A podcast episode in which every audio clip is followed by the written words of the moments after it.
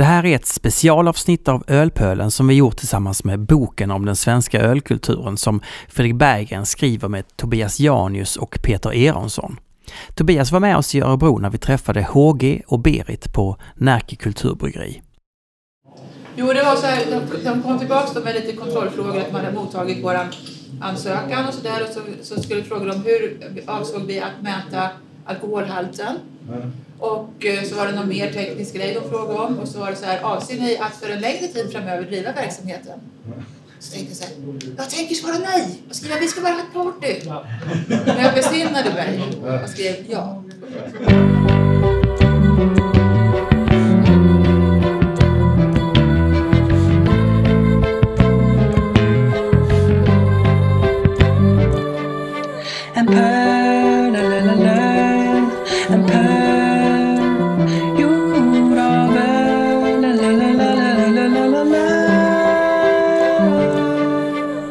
Ja, vi är på Närke kulturbryggeri. Det är stort att vara här. Eh, klassiskt svenskt bryggeri som startade 2003. Har jag rätt HG? Rätt. Ja. Kan inte du berätta lite grann om, eh, innan vi börjar prata öl, lite om dig och din bakgrund och var du kommer ifrån? Ja, jag är uppväxt i en eh, arbetarförort i Stockholm. I Bandhagen och eh, uppväxt i ett, i ett rövargäng där kan man väl säga ett flumgäng som det var på den tiden, på 70-talet.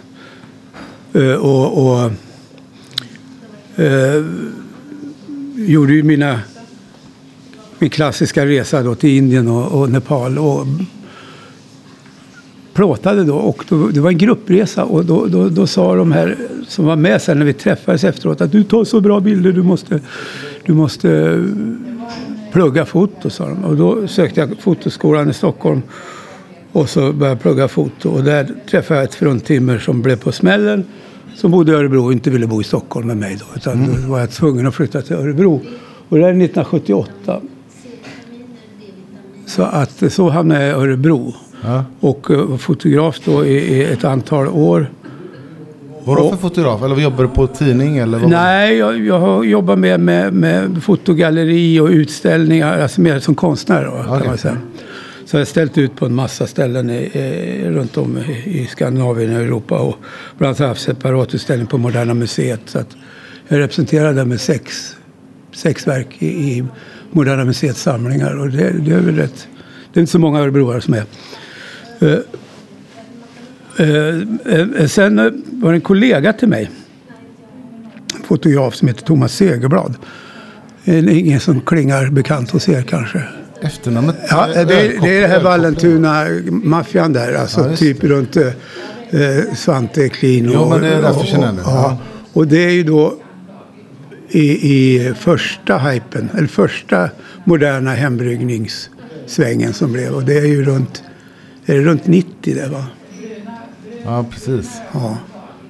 Eh, och, och, han säger till mig, fan Håger, du måste börja brygga öl. För han var hembryggare då. Ja. Och, och, och, nej, varför det? Det finns ju att köpa, säger jag. Ja, men du vet, sjuksystrar och fotografer är de bästa hembryggarna. Så, jaha, ja, jo, de kan hålla reda på tider och renlighet och temperaturer och, och grejer. Så, så, att, så, så jag bjöd ner honom till Örebro då, så ska jag hålla en kurs. Då, en teoretisk kurs han ska snacka om det. Och då, då snurrar det bara huvudet. Vi fattar ingenting.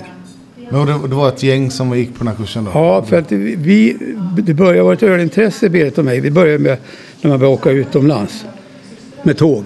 Ja. Och, och, och hamnade då i, i de här klassiska ölländerna. Tyskland, Tjeckien, Belgien, England. Och, och fick uppleva resterna av Europas ölkultur, så att säga. Sverige 80-tal 80 eller? Ja. ja.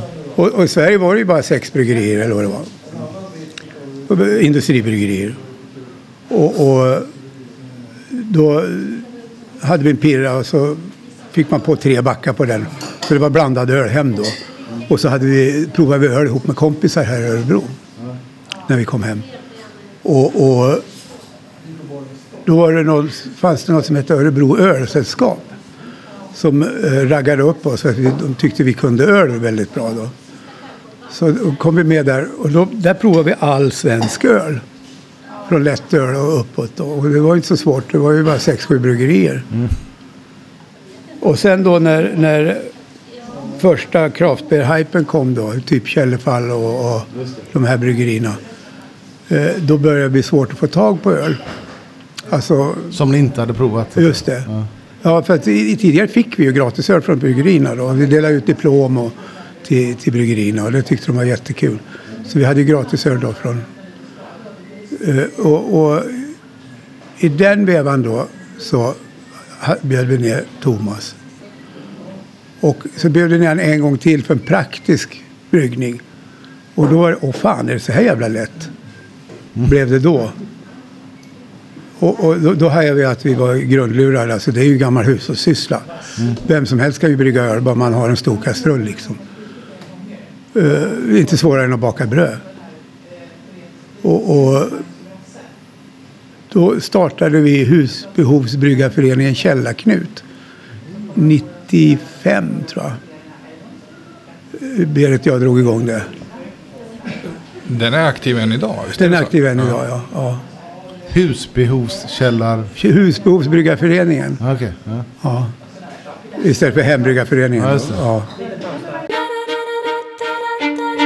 den vevan var morsan sjuk i Stockholm så att vi var väldigt ofta i Stockholm. Och, och besökte henne då på sjukhus. Och, det. Eh, och, och, och, och enda ställe att gå till för oss då, det var ju Akkurat. Eh, vad är det för år nu? 97 kanske? Akkurat startade väl 95? Någon sån här, 96? Ja, det är slutet på 90-talet. 98, 99 ja, kanske. Ja. Och, och då vart stammisarna där vart ju imponerade av våra hembrygder och vi blev väl stammisar fast vi inte var stockholmare då. då. I stort sett kan vi säga. Och, och vi vart inbjudna till att vara domare på Stockholm Beer and Whisky. Ja. Så det var vi i flera år. Sen hände det så att jag var arbetslös och en kurs på Arbetsförmedlingen startade eget kurs. Och jag på skämt sa att jag ska starta bryggeri och det tyckte alla var jättebra. Och Berit skrek, du startar fan inget företag. Och, Varför inte det? Ja, men att ha ett eget företag det är det dummaste man kan göra. Ja, jag vet. Alltså, varje månad ska du producera din egen lön. Ett stort ansvar. Ska du ha anställd eller inte?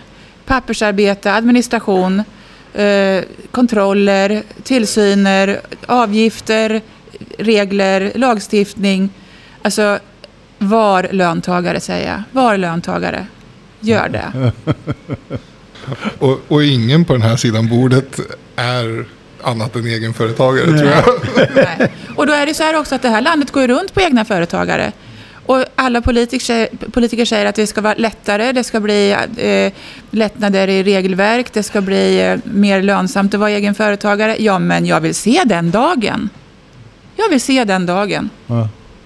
Mina föräldrar var egna företagare också och löntagare. Och därför så sa jag till Hågen att när han, kläckte, han avslöjade vi skulle somna, då sa han att han hade sagt där att han skulle starta bryggeri. Jag satte mig upp i sängen och sa du startar för fan inget jävla eget företag. Så gjorde han ja, det. och sen visade det sig att då var ju I3 som vi är på nu då, det eh, regementet här, då, att eh, det var nedlagt och det fanns mycket lediga lokaler här. Och då hittade vi ju det här stället med massa gamla kylrum och kakel och klinkers. Och, så vi högg ju det då och eh, hade det som ett hobbyprojekt då i några år. Mm. Så Var det då ni hade någon förening kopplat till det här? Var det en förening från början? Nej, ja, Det var en ja, ekonomisk förening ekonomisk tillsammans med några Det förening, var kompisar. inte aktiebolag i alla fall? Nej, nej. Nej. Och, och, och, och då hade vi det som ett hobbyprojekt och, och uh, samla grejer, skrot helt enkelt. Så att hela bryggeriet är ju byggt av skrot. Det är ju hembyggt i stort sett allting. Eh, vi har några nyköpta tankar. Och, och då fanns de här uh, serveringstankarna som var på krogarna åkte ut för att det var ju mera öl på krogarna. Då tog de bort de här uh, tusen liters tankarna så de kunde få in flera fat. Så då var det rätt billigt att få tag på sådana. Jag tror vi gav 6 000 spänn styck för dem i början. Begagnade.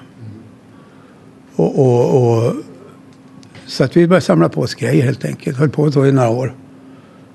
tills vi slog till då och, och gjorde aktiebolag av det. Och, och första ölen, det var ju faktiskt Stormaktsporter. Är det första Som eller? vi bryggde. Ja. Jaha. Och, och det var ju eh, festival i svart i, på Nynäshamns, på Hagges bärsklubb. Ja. Var, var, det, var det första ölen som aktiebolag eller som... Ja, Okej. ja, eller som kommersiellt bryggeri helt enkelt. Då gick den stad och vann där då, för första pris, eller ja, Folkets val där. Men var det, var det ett recept, gammalt hembryggarrecept ni hade kört? ja, ja. Och Ungefär samma typ av öl, ni har inte ändrat så ja, mycket? det har inte ändrat så mycket på det. Man finjusterar ju lite. Ja, just det gör man ju med alla recept.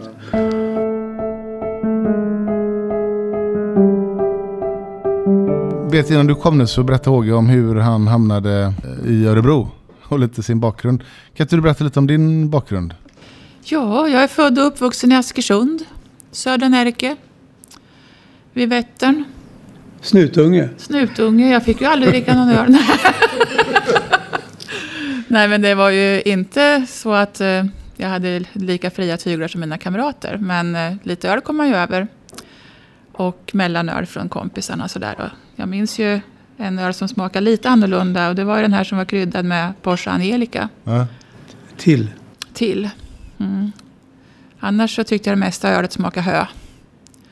Så där kom väl den här, i alla fall fascinationen över att det gick faktiskt att hitta öl med andra smaker, men det var inte så lätt. Sen, sen hamnade vi nere i Tyskland hos Ja. bekanta och, och upptäckte då den sydtyska ölen. Veteöl, för det fanns ju inte i norra Tyskland då. Det Nej. fanns ju bara nere i, i södra delarna av Ja. Tyskland. Och då vart vi ju helt sånkade. Och det smakar olika från olika bryggerier. Ja. Tänkte, oh, wow, det här, vi, vi fattar ingenting. Ja. Så det var väl första grejen, ve- veteölet faktiskt. Ja. Och sen rullar det på med engelskt och belgiskt. Och, Ja. Och det allra sista som hände sen, det var ju att jag, jag tänkte, trodde väl aldrig jag skulle bli fascinerad av lageröl, men, men sen råkade vi ju i klorna på vänner och bryggare i, i Ja, jag, Franken. ja, jag var ju med i en, en konstnärsgrupp i Berlin. Jag har hållit till i Berlin sen för, innan muren försvann så att säga. Och, och var där varje år. Det var vår andra hemstad. Och, och eh, i, i, det var det en kille då, man bodde ju, var i kollektiv och grejer i gamla stora Berlinervåningar. Eh, och, och då var det en kille som pluggade till arkitekt. Gerd Papke. Och, och han etab försökte etablera sig i Berlin och det gick ju inte. Berlin åkte ju, vart ju bankrutt sen i stort sett. Så han flyttade hem till Bamberg och fick jobb på stadsbyggnadskontoret där och renovera gamla 1600-talskåkar. Och vi vart nedbjudna dit och då var det kört. Då var det kört. Och det, vilka år är det då? Det är ju 98 va? Ja, det var väl första gången som vi kom dit. Vi kom lagom till Kerva. Ja. Och då, och då hade han en kompis vars eh, ex-man bryggde öl och vi träffade, vi träffade bryggare direkt. Vi kom Och hälften av hans gamla klasskompisar de hade ju ärvt sina föräldrars bondgårdar ute på landet med bryggeri och svinuppfödning. Så det var både korv och öl. Ja. Och, och då, träff, då träffade vi Andreas Gernställe första gången. Då jobbade han på MAR. Ja, han var bryggare där då? Ja, Ja, det var, han var väl lite allt. Ja, han var lite allt i allo, men han bryggde ju också. Ja. Och arrangerade festivaler och åkte till Milano med, med, med eh, Mars eh, öl och sådär. Gjorde han. Och, och, och då hjälpte han oss att sätta ihop den här uh, Bamberg-festivalen, Bockersfestivalen vi gjorde också ute på Hagges bärsklubb. Haggis, ja. Ja, det är lite mytomspunnen festival. Så vi introducerar ju då eh, Bambergölet då i, i, i, i Nynäs där. Just det. Och då var ju akkurat folket där och allihopa, så de vart ju alldeles till sig. Så dretfulla var de. Ja. Men det måste ha varit unikt för som ni säger, det fanns ju ingen... Nej, och då hade vi, och det var ju bockerstid, det var i november va. Så att jag hade ju en jädra massa bocker också. Och självrunnet då. va? Alltså, Kribba hade Några byggt ett jättekylskåp Ja. där med massor med självbrunna fat. Ja.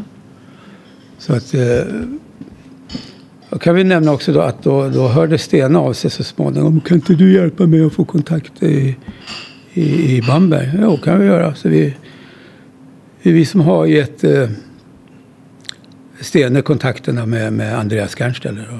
Ja, det. Och, och eh, det är ju en kompis som vi umgås fortfarande med. Och, Häftigt. Eh, Jag, känner, jag har träffat Andreas, känner honom inte, men min bild av honom är att han är, jämfört med alla andra bryggare där nere är han ganska öppen och Ja, han är för snäll. utåt så att säga. Han är för snäll. Han är för Ja. snäll. Men kan han vara anledningen att ens de här ölen ens kom till Sverige? Eller så, förstår du? Ja, det, men det måste man ju säga, för det var han som hjälpte oss då. Eh, han och sen eh, har vi ju Frank Wetzel och, och, och vad heter han? Robert, Robert. Pavlicek, ja. Eh, Han är lärare på en bryggarskola där nere, Robert. Eh, De valde ut de bästa bryggerierna då. Och eh, Andreas samlade ihop ölen på Mar. Och skickade upp ett par pallar till, till Nynäs då med blandade, blandade bryggerier. Så det, det är Andreas som har... har De skulle behöva lite fler sådana personer, tycker ni inte det? Jo. Alltså få ut sin öl bättre. ja, ja, För många av de där har det rätt tufft nu. ja. Eller har haft det tufft ganska länge tror jag. Jag har ju, jag har ju faktiskt ett, ett minne av, eh, från, jag tror att det här är 2015 på Smöf. Ehm, om det är 2015 låter jag vara osagt, det vet ni bättre. Men ehm, jag var där med ett gäng kompisar och eh, vi behövde en liten paus från öldrickandet. Och då i det här gamla huset på övervåningen hade de ju föreläsningar. Just det. Och då tror jag att jag satt bakom dig Berit och lyssnade på när Andreas visade eh, video från bryggeriet. Och jag var så fascinerad över hans kylskepp på vinden. Som jag, jag satt där och var alldeles förundrad. Och jag tror att det var det året ni hade bryggt ett öl med Porsche tillsammans med Andreas. va? Ja. Eh, det är ett sånt tydligt minne som Men det jag fick har. han ju backning på, för det får man inte göra där nere. Ja, Han får det, inte nej, ha- precis. Uh, Så han fick eh, skäll av, här han fick skäll av myndigheterna där nere. Ja, det är så pass? Ja, ja. Ja. Men ha, var det så? Ja. Så de har fortfarande något att säga till om gällande det? Och, och det är olika i olika kommuner, olika Bundesländer, olika stadsdelar i Berlin. En bryggare i Berlin säger jag, jag får ha kryddor i min öl, jag får göra si och så. Och, och tvärs över floden så är det en annan bryggare som säger, va? Ja. Det, det säger de till mig att det är dödsförbjudet. Så är det i Berlin. Så att eh, bryggarorganisationen nu i Tyskland, de jobbar ju mycket för att det ska bli ordning och reda i de här reglerna vad det gäller vad som är förbjudet och tillåtet. Och de vill gärna tillåta då mer historiska saker också. För det är fullkomligt naturligt. Det är inga tillsatser i den eh, meningen att det är gifter eller kemiska saker. Det är naturliga Ja. ingredienser. men jag, tänkte, jag trodde att EU med EU med EU-inträdet att, de, att det stod över de lokala lagarna. Men det gör det kanske inte då. Och, och Bayern är värst kan jag säga. Bayern är stockkonservativt på flera olika områden. Och det är där, där Franken hör ju tyvärr till Bayern då. då. Vad heter han? Maxbroy? Eller? Ja. Vad tänker du på då? ja, han skriver på sina ölflaskor. Pax. Ja, Paxbroy. Mm. Detta är inte öl. Han brygger ju lite allt möjligt med Så man får inte kalla det för öl. Alltså, det får ju heta maltdryck eller något sånt där. Ja, eller icke-etablerade namn. Porter får det heta till exempel. Då kan det vara socker i till exempel. För porter är ju inte ordet just Så det. pass petnoga är det. Okej, Det är Ja. skitlöjligt. Men jag tänkte på det, om vi, ni är 90-tal igen då. Ni, var engage- ni hade ju en olika typ av engagemang i Svenska Hembryggarföreningen också. Och Ölfrämjandet väl? Eller vad, på vilket sätt var det? Vi träffades första gången när ni var... Satt inte ni i valberedningen för Svenska Ölfrämjandet? Nej. Det har jag nog aldrig gjort. Första gången jag träffade er var nämligen 99 när det var årsmöte i Svenska Ölfrämjandet. Ja, ja vi har nog varit... Det är för att jag, då var jag, blev jag ordförande nämligen. Och då minns jag att ni kom fram till mig. Jag var lite rädd för HG för han såg ut som han var med ett MC-gäng. och så gratulerade ni mig och hade, var jättesnälla och sådär. Men det var, och då trodde jag ni satt i valberedningen. Nej, nej. okej. Men vi var, nog, vi var nog med lite och höll kontakten där med verksamheten och, och, och hade kontakt med några i styrelsen. Och Ja, men det enda egentligen som vi har... lite, lite ölprovningar, påskrötsprovningar och lite grejer och sådär. Ja, Så, men sen är det Humleprojektet då. Som, Humleprojektet för all del. Berätta Ja. om det.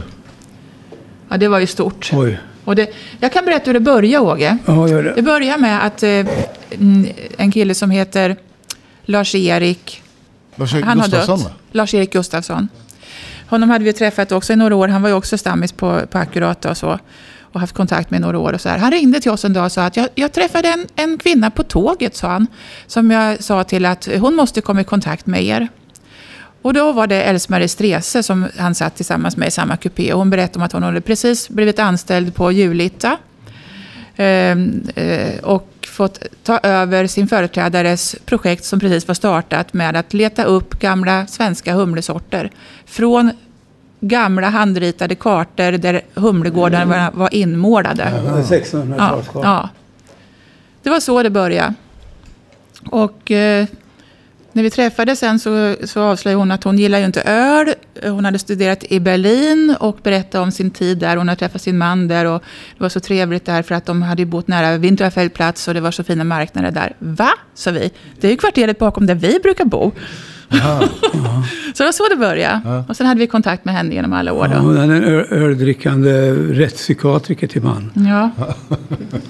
Och vi gjorde provbrygder. Hon hade väl 15-16 kronor första året som vi träffade henne som hon hade hittat och dragit upp i Julita. Och vi gjorde några provbrygder på dem och det var ju fullt användbar humle. Inga sådana här amerikanska värstingar såklart. Nej. Men eh, eh, mer eller mindre trevliga var de ju.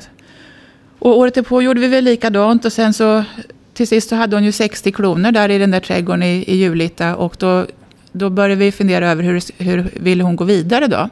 Eller det var hon som funderade på det.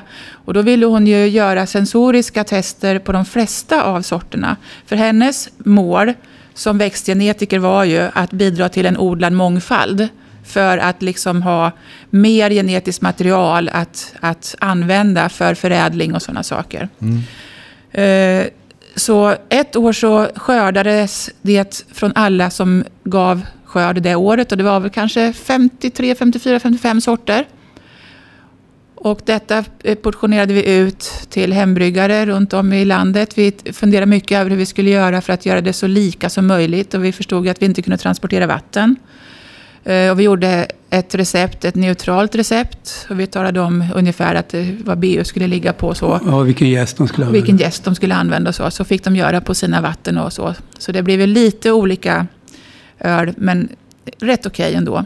Och sen så körde vi aromhumling på de här sorterna som de fick ut i påsar. De är ju genanalyserade och det mätte alfasyra varje år Mm. på dem. Och, Ja, okej. ja, och, så att, Och sen hade vi en jättestor träff i Stockholm där vi testade alla de här brygderna sen vid ett och samma tillfälle i olika grupper. Massor med folk anmälde sig.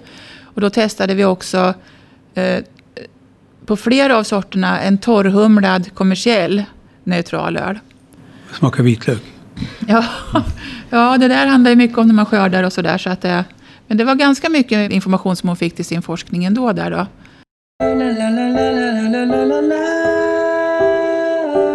Men, men så ni var ju tidigt intresserade. Jag upplever att ni har varit det nästan enda svenska bryggeriet som har titt, blickat bakåt till gamla ingredienser och Mm. gamla, gamla humle och gamla ölkryddor och sådär. Jag tror vi till och med var först med både fa- fa- ekfatslagring och rökölen. Och, Imperial Stouten också om man ska backa från början. Det var inte någon som bryggde sån då.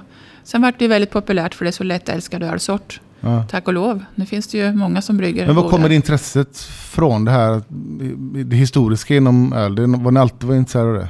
jag tror det började med att jag hittade, vi hittade den där boken om Porsche. Vad hette den då? Ja, Porsche, eh, eh, som är skriven Porsche på och andra 60-talet. kryddor till Eh. Utan någon professor i Uppsala.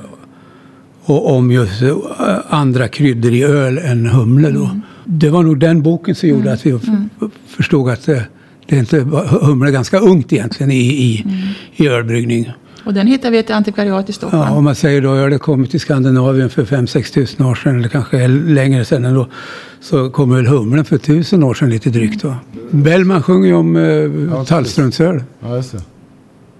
Nej, Men det, det kanske är ett naturligt förhållningssätt till vad man gör överhuvudtaget. Att man, att, man är lite, att man är lite intresserad av ett lite vidare perspektiv än just det som man själv gör. Mm. Ett sammanhang helt enkelt.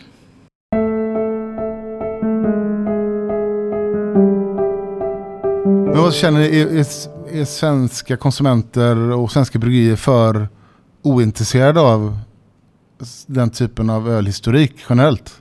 Är de, Alltså det, det, jag tror mycket idag handlar ju om design. Ja. Alltså ölburkar med mycket krusiduller på. Så det, det är viktigare än innehållet tror jag. Ja. I burken.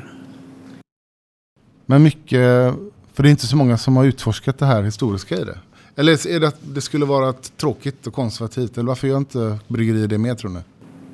Ingen aning. Vågar väl inte, eller förstår inte, eller vet inte. Jag vet inte.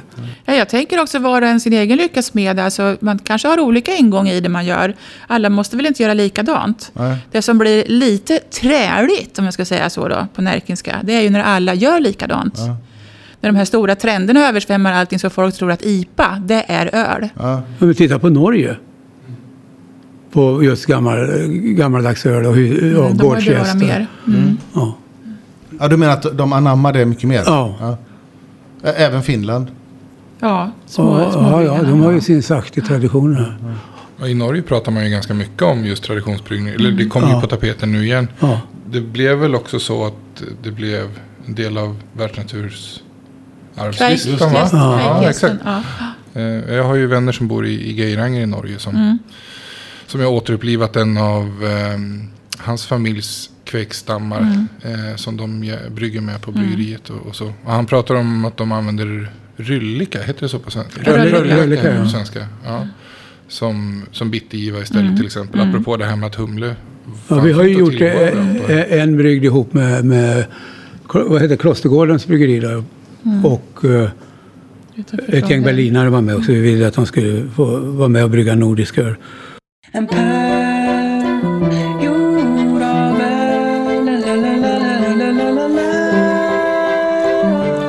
Det är ju lika viktigt att titta bakåt som framåt. Så. Nej, men man gör sin egen grej liksom. Och det, det är faktiskt som så att det, det är ju en och annan som, som är lite annorlunda. Även om de, jag tänker på Oppigård till exempel.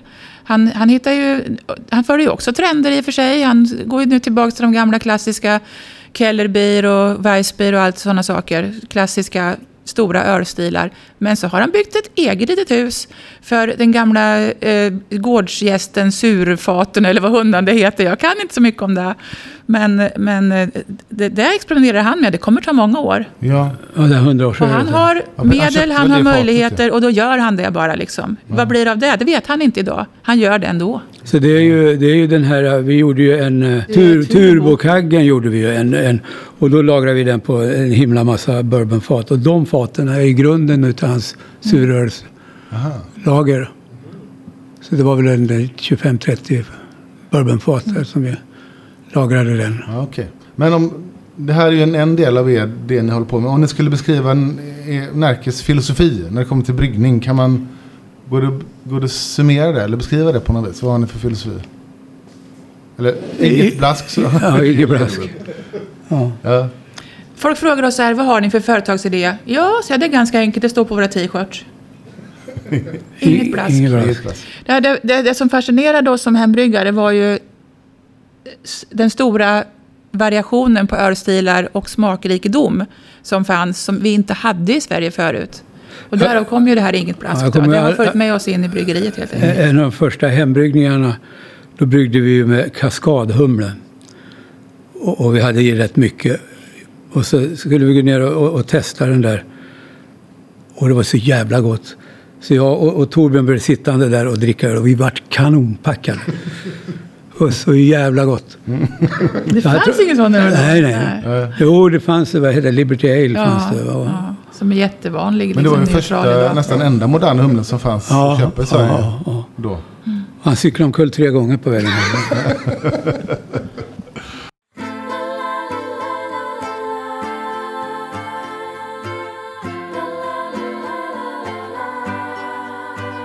Ert tankesätt kring öl, hur yttrar det sig? Vad, kan man vända på det? Vad, gör, vad vill ni inte göra för öl? Alltså, eller vad, vad, vad undviker ni liksom? Vi har ju... Undviker har vi inte gjort, men vi har inte bryggt någon suröl Nej. faktiskt. Och, och även fast vi kan tycka en, en, en bra Berlinerweisse är, är, är gott då. Och nu finns det ju bra Berlinerweisse. Speciellt den här eh, från, vad heter den? Bodicke Weisse, vad heter den? Brauerei Le- Lamke, Lemke, vad heter de? Lemke va, ja. I Berlin. Ja, det, ja, just det, som är brett, brett och grejer eller? Ja, det är ju ett historiskt, de får Ja, forska i flera år för att ja, de har här. en jävla massa testbrygder för att få fram det där klassiska. Och den är rikt, Och då är det inget frukt i alltså. Nej. Uh, nej det, suröl har vi inte gjort något. Det har vi hällt ut när det har blivit surt. När ska Men- man göra riktigt... Alltså jag älskar ju suröl. Helt fascinerad. Men eh, ska man göra suröl då skulle man behöva ha ett litet extra bryggeri vid sidan om om man skulle göra det på riktigt vis. Annars så är ju det fusk. Det kan ha lite med att jag är sån här supertaster också. Att, att eh, jag har för, för brett smakspektrum. Och, vilket innebär att då får jag ha problem med syra och beska. Lite så kan det Ibland vara. när vi sitter här och testar, vi testar ju genom produktionen, liksom, eh, första tanktestet och så vidare. Och, så, och då händer det att HG säger Åh fy fanken vad bäst det här är, det här kan vi inte sälja. Och vi andra sitter som frågetecken. Ja. Nej men det var ju lika det var då när, när eh, Cantillon började bli poppis. Då var det surt så in i helvete i början. Men han har ju, han har ju ändrat på det nu så det är inte lika surt längre. Det, jag kunde inte dricka det. Jag frågar om ni aldrig funderat på att göra, ja, inspirerat av Lambic-producenterna? Nej, jag har faktiskt inte gjort det. Det, det har vi inte gjort. För Det är också lite rädsla för att vi, vi har ju några kollegor som har råkat illa ut. Uh, handbryggeriet, uh, Dugges, eh, som har fått eh, sanera hela bryggeriet. Då, när de Just det, har, handbryggeriet råkar ganska illa ut med det. Ja, men då har ju Björn Oppegårds Björn gjort rätt. Han har ju byggt ett e- eget litet hus med, med slussar. Så du får byta kläder till och med när du... Och eh, jag hörde om annat, vad fan det är för bryggeri? De hade ju två olika ledningssystem i bryggeriet med olika färg på. Så att det var helt separerat i, i samma bryggeri då. Nej, för jag kände så, jag har ju precis börjat göra öl inspirerad av ja, klassiska belgiska suröl. Men det tog lång tid just för att jag var så rädd för det. Inte så mycket produktionsmässigt men just... Infektionsmässigt. Eller inte infektionsmässigt så mycket utan mest bara att jag tyckte det var... Jag gillade den ölstilen för mycket för att själv våga mig på den lite grann. Sen är det ju också en lång process. Jag menar, eh, våra lagerrör är ju lång process, det är 12 veckor. Våra Imperial Stout är en lång process, det är oftast över ett år. Men en äkta lambic, minst ett år. Och så ska du sen spara för att göra gösblandningar. Ja, då har du två tre år. Och då ska man ha plats för det också. Så det är också en praktisk sak. Men jag har nog känt lite grann som du säger att, alltså, jag vet inte. Det är, ju, det, det, det är ju en egen sorts öl. Det är ju inte bara samma som vi gör nu. Det är ju en helt ny vetenskap. Vi har ju haft funderingar faktiskt. Och, och, och vi, vi, vi är ju kompanjoner med, med Torslund, eh, Tumbindan. Och eh, då, då hade vi, nå- han har ju skatteupplag också med, sina whisky och vintester han gör där ute. Och, och att, att eh, ta ut vörten till honom. Ja, för det var lite det jag tänkte faktiskt komma till. För att det hade ju varit en fantastisk grej att få göra liksom svensk lambic på det sättet. När ni har en riktig tunnbindare så nära. Ja. Ja men spännande. Jag tänkte vi skulle fråga lite och prata lite om, om, er, om er öl. Ni nämnde, vi ska komma in på kaggen lite sen, men om vi börjar med eh, Örebro Bitter. Kan inte du berätta lite om hur det ölet kom till och bakgrunden till det? Ja, det är också en av de som kommer från hembryggartiden. Det, det var jag som snickrade ihop första receptet. Då. Sen är det ju lite anpassat efter tiden. Men det bryggde jag som hembryggare. Och det gjorde jag till en fest när en kompis fyllde 50 år. Då. Och, och då var det lite starkare faktiskt. Det var ju typ 6,5. Jävlar vad lite, lite, ja närmare 7 kanske. Idag är det ju 5,96 procent. Mm. Och eh, det här var ju innan.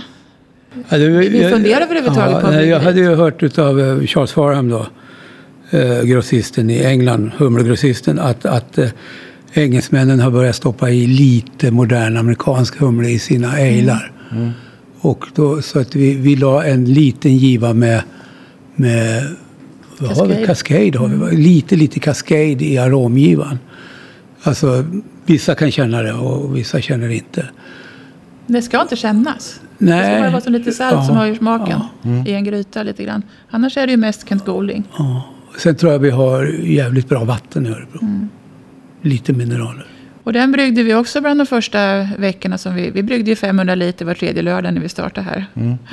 Och eh, det var faktiskt den första ölen som vi sålde som kommersiellt bryggeri. Första fatet gick till Bishop Arms här i stan då. Och då, då var det rampfeber kan jag säga. Då, då hade vi några andra kompanjoner. Vi satt här ute fyra personer vid ett bord och tänkte där ska vi våga gå på puben ikväll?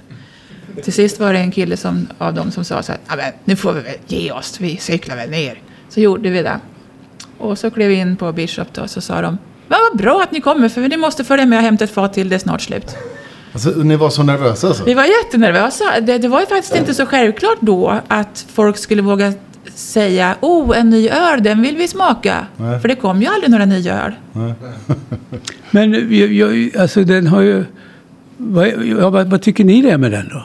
Det var så länge sedan jag drack den nu. För ni har ju inte hef- heller haft den på flaska så länge. Och Göteborg har jag, jag har inte sett den på fat. Och här sitter ni utan öl. Ja, det är för jäkligt. Gud vad träligt.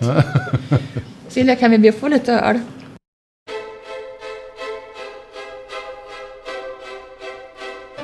Jag kan passa på att berätta när första gången jag serverade en öl jag har bryggt kommersiellt. Mm. När jag första gången serverade den på en bar, då var faktiskt du med.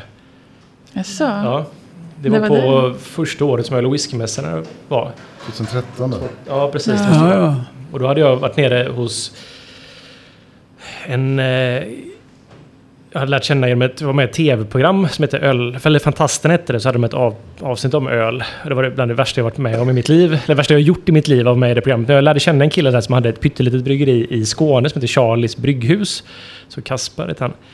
Så jag var där nere och fick brygga då. Och så ville jag brygga en Saison som min första öl. Och så gjorde vi det. Och jag tyckte den blev väldigt bra. Och så Menno hade, eller Demolen hade en tap takeover på Ölrepubliken. Och jag hade inget fat där, men jag hade snackat med Pelle så att jag kunde få servera då, för att det var en massa bryggare där, så kunde jag få servera den här saisonen från flaska. Och så serverade jag den till dig och Menno, och så frågade jag vad ni tyckte och sa att det var jättebra. Och så började vi prata lite grann och så frågade du vart jag hade bryggt ölen, eller vart, vart mitt bryggeri låg. Och så sa jag att jag hade ett kontrakt, eller jag hade byggt den hos en nere i Skåne, så sa ja, du har inget eget bryggeri. Nej, det har jag inte. Och så vände du om och så sa du något ganska elakt om mig till Menno. Ja. Och så var det inte så mycket mer med det. Men jag var väldigt glad att ni gillade ölen och Ja. eh, sådär. Så, Ja. Ölen var god i alla fall. Nej, men det, det smartaste är ju att inte ha ett bryggeri. Utan låta andra göra jobbet. precis, jag var det, ju det där kan och, vi ju fråga Omnipol om. Ja, Mikael. Jag försökte ändå släta över det, kommer jag ihåg. Att Ja. så här, ja, men jag var ändå där och bryggde och Ja. gjorde hela grejen och så. Jo. Nej men det är ju så här, det, det, det var mycket diskussioner omkring och jag kan väl tycka att man kan väl kalla sig för vad man vill om man har ett öl som man brygger hos andra. Men att då kalla sig för bryggeri och folk tror att det är, just den där, den första en öl och whiskymässa kan jag säga. Då kom Jonas, alltså, nu, alltså jag har hjärnsläpp nu för tiden, vad hette han, vdn på, på Nils Oskar? Jonas. Kandefeld. Kandefelt. Alltså förlåt Jonas! Är det han som är på Nyköping Brewing? Ja, det är han. Han kom till oss då i, i våra monter och sa jag fick just precis världens utskällning. Eh, Men det gick över, sa han. Ja, vad då då? Så jag, vad har hänt? Jo, då var det några tjejer som hade varit och druckit Melleruds pilsner hos Spendrup. Och så hade de fattat att det inte var eh, ett bryggeri, Ja. utan det bryggs i Grängesberg. Så kom de till Nils Oskar och sa, är ni också ett sånt där jävla låtsasbryggeri? Så gick det till. Och det, det är ju lite grann sådär, man kan väl förstå att folk vill göra olika varumärken, men varför måste de stora, till och med de stora drakarna, låtsas att de har ett annat bryggeri? För att folk ska köpa då ett häftigt öl från Backyard Brewing eller några sådana här saker. Nu, nu sitter jag och skäller på andra då naturligtvis. Nej, det är lite fånigt. skämmigt, men, ja, när de inte det kan försvara om, sig. Det handlar Men- väl om transparens, att det är tråkigt Ja. när man inte får Ja, reda på ja. det i vart fall. Ja, och det är så här i hela världen. Allt, all skit kommer ju från USA, det vet vi ju idag. så, och där, det, det är likadant där. Liksom. Folk tror att det finns ett litet varumärke som heter si och så. Och så bryggs det hos Anheuser Busch. Idag är det väl inte så liksom. många som gnäller nu, tror jag. Nej, Nej, jag men, tror jag, att... Det var ju samma sak med att folk kallar sig bryggmästare. Ja. Ja, just det. men jag får säga, jag tycker det är väldigt skönt att ni gnällde ganska mycket på den här grejen i Mm. början när det här blev ett fenomen. För då blev det också att alla såg till att det var tydligt att vi är ett kontraktsbryggeri. Ja. Mm. Att man gjorde skillnad på bryggeri och kontraktsbryggeri. För det ena är ju inte fel på något sätt om man är Nej. ärlig med det. Nej, nej, nej. Utan, men det är bra att ni skällde på Mm. det tycker jag. För att man faktiskt inom i alla fall hantverksöl då gjorde Ja. distinktionen att man inte faktiskt ja, marknadsför öl på Ja, oärligt varför sätt. måste liksom. man låtsas ljuga? Varför vågar man inte säga som det är? Om det är en bra grej man har. Och sen tänker jag att det finns så mycket grader inom det där. Det finns ju alltifrån om man tar Stefan Gustafsson, Mohawk som kan brygga och har till och med en egen tank och ett kontor på ett bryggeri. Men, men Mm, Det finns grader i alla helveten. Ja, och så finns det andra ändar där någon skickar ett recept, inte ens kan göra ett recept utan tar fram ett Ja, till mig. just precis. Och det här med bryggmästare. Alltså det är ju en akademisk titel, en, ett, ett examensbevis på en gedigen utbildning. Och när vi berättade om det här för Else-Marie Strese på Julita då, då sa hon, vad menar ni? Att vem som helst som har planterat en tulpanlök skulle kunna kalla sig för trädgårdsmästare? Ja, men alltså det är ju alla yrkesområden har ju då sin, sin eh, kompetensstolthet. Stolthet, ja. Och jag tycker man ska vara vaksam över- över detta. Ja. Och, och man, man behöver absolut det krävs inte att man är bryggmästare, inte ens i Tyskland nu för tiden. Så varför men man alltså- låtsas vara det? Ja, men fan, en bryggmästare kan ju inte brygga öl. Nej, de säger ju det. Bryggarna säger ju det. De har ju kavaj och går runt och... Kostym under vita Ja. rocken. Men okej, men blev det en... Det var ett av de första ölen. Blev det en succé? Snabbt, Ja, jo, eller? det blev det. Ja. Ja. Men, men, Väldigt roligt och fortfarande idag så har de ju den hela tiden, nästan hela tiden på, på, på fat på, Wirstrup här i stan då. Och eh, stamgästerna där, de blir ju lite halvsura om den inte finns på fat. det är så? Det är lite synd då att de inte kan växla då lite andra sorter från oss också på den kranen som vi har då där. Så Ja. det är deras kran i och för sig, så de bestämmer ju det. Men, men kunderna vill ha Örebro Bitter. Och det är ju glädjande faktiskt, att den håller så i längden. Men ni, Håge, du pratade lite om det innan där förut, men att det tog ju så många år innan ni gjorde det här på flaska. Det var, det var väl en fatprodukt i, jag vet inte hur många år? Tio? Och är det fortfarande också. Ja, men pre, nästan bara fatprodukt var det. Ja, vi gjorde ju inga flaskor. Det enda vi gjorde det var ju att vi satt och handfyllde här små 25 med stormaktsporter. Ja. Och, och, och det, det var det flaskor vi gjorde. Eh, men eh, vi, vi ärvde ju Nynäs gamla eh, flaskmaskin och sen stod den här i flera år. Jag vet inte hur många år den stod utan att, att vi drog igång den. För att, eh, ja, det går ju fortare att brygga fatöl än att fylla Ja, flaskor. vi ökade produktionen, fler Ja. pubbar beställde fat. Och då kan man inte säga ursäkta, men det har vi inte för vi fyller på flaska. Alltså det var en prioritering egentligen. Ja, det var det. Och sen, eh, sen kom ju den här senaste hypen då, för är det tio år sedan knappt. Ja. Och, och då dök ju fatförsäljningen bara pang. Då, då började vi fylla flaskor. Och det var ju räddningen för oss. Och nu har vi så pass på systemet så vi verkar överleva det här pandemin också. Hur många bolag finns ni på här, lokalt? Tio. Tio? Ja. Plus centrallagret då, som har ganska stora beställningar varje vecka. ja, det är så. Ja, så det är beställningsbart lokalt då. Så att det går att få tag på det, var, man än är i Sverige. Då. Men krogar då? Bearbetar ni krogar? Eller är det de som Nej. hör av, nej. Men de som hör av sig, får de köpa eller? Ja. Om de inte är liksom i Norrland eller i Skåne, för då kan vi inte leverera. Nej. Ja, hur levererar ni då? Ja, själva. Det är så? Finns ni, men ni är inte så ofta fat i Göteborg? Ja, vi, vi åkte med en gång i månaden förut med full, full buss ner. Ja. Och nu säljer vi ingenting i Göteborg. Ja. Eh, Stockholm åkte vi två gånger i månaden. Och nu åker vi knappt en gång i månaden tror jag till Stockholm. Med fatöl. Varför, eh, varför Och det där hände alla bryggerier. Även uppe i Gård och, och Nynäs. Och, och det är samma sak liksom. Att, att, eh, att eh, det var så mycket småbryggerier där nere i, i, hos er då. Så att, eh, och enkelt att fylla plastfat. Man behöver ju inte något tvätteri liksom. Ja, just det. Jo, men det är ju förklarligt. Jag menar, det- i Göteborgsområdet idag är det fler bryggerier än vad det fanns i Sverige när vi startade. Så det är, det är en naturlig utveckling egentligen. Lokal produktion, lokal konsumtion. Och sen övriga saker då, det får vi vara grädde på moset. Ja, det. Så, så borde det väl, tycker jag, se ut i världen också. Faktiskt. Jag Sen menar, kan vad jag, är det?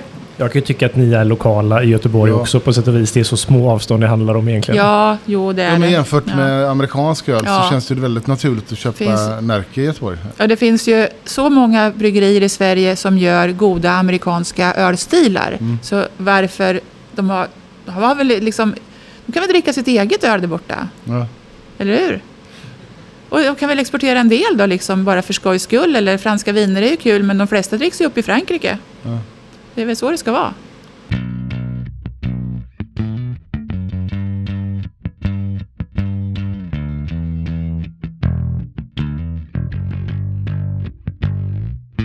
Men okej, andra öl. Vi, vi pratade om slätt, slättöl. Slättöl. Berätta om det då. Du, för du hade en liten story om det. Ja, Det var mest att jag kommer ihåg när jag drack den första gången och där var väl någon gång jag började förstå styrkan med humle. Jag var alltid väldigt, när jag började dricka öl som så här blev intresserad. gick på Rover i Göteborg mycket som så här 20-åring. Och då var det porter framförallt och sen så kommer jag ihåg att jag 2005-2006 kanske drack slättöl och så var det som att så här herregud vad gott det var med det här. Och så, ja det här är ju humle då helt enkelt. Och jag Eh, minns den ölen med vördnad eh, väldigt Jag mycket. hittade en artikel av Mr. Malty på, på nätet som hette The Secret About Hop Aroma. Och, och där diskuterar han då kokhumle kontra torrhumling. Då. Och, och, och, och då förstod jag då att det, man får ju helt andra smaker med kokhumle, alltså hop bursting som man säger på. Man vräker i humle på slutet av koket. Eh, så att det, det är ju en, en single hop chinook med, som inte är torrhumlad utan det, det, den är, det är bara en jävla massa humle i slutet på koket. För det, Eh, Men idag är det en eh, normal, ja, normalt humlad öl, men då var den ju extrem. Den- som den du var säger. extrem då, och den var- jag det är samma så- recept. Nej, den var, Likadant. Men för min del, jag har inte druckit det på länge, men jag kommer ihåg att den första, och jag kommer ihåg så här, jag har gjort en öl som jag lite har inspirerats av den, för jag vet om att ni inte har någon torrhumling utan bara att det är hopbursting. Och jag använder, vi har en hopback på vårt bryggsystem, så jag har massa humle då i hopbacken helt enkelt för att få samma. Och jag pratade med Björn Poppegård om detta, för vi båda hade väldigt bra minnen av den här ölen. Och Han gick ju och svor vet du, på Smöf. Fan kan du göra en ljusöl med så mycket humlesmak? han. exakt, Så Han gick och muttrade liksom där. Ja, Men vad, vad sa han till dig då? då? Jo, men han sa att ni fuskar lite grann genom att ni hade köpt en alldeles för stor överdimensionerad plattvärmeväxlare som kyla kylde, snabbt. kylde jättesnabbt då så att aromen bevarades väldigt bra där. Också. Stämmer detta? Ja. Jo, det, men alltså eh, påverkar Jo, också. jag, så jag berättade ju för honom och, och, och, och då gjorde ju han sin eh, Amarillo. Okej, det var en inspirerat av den. Ja. Jo.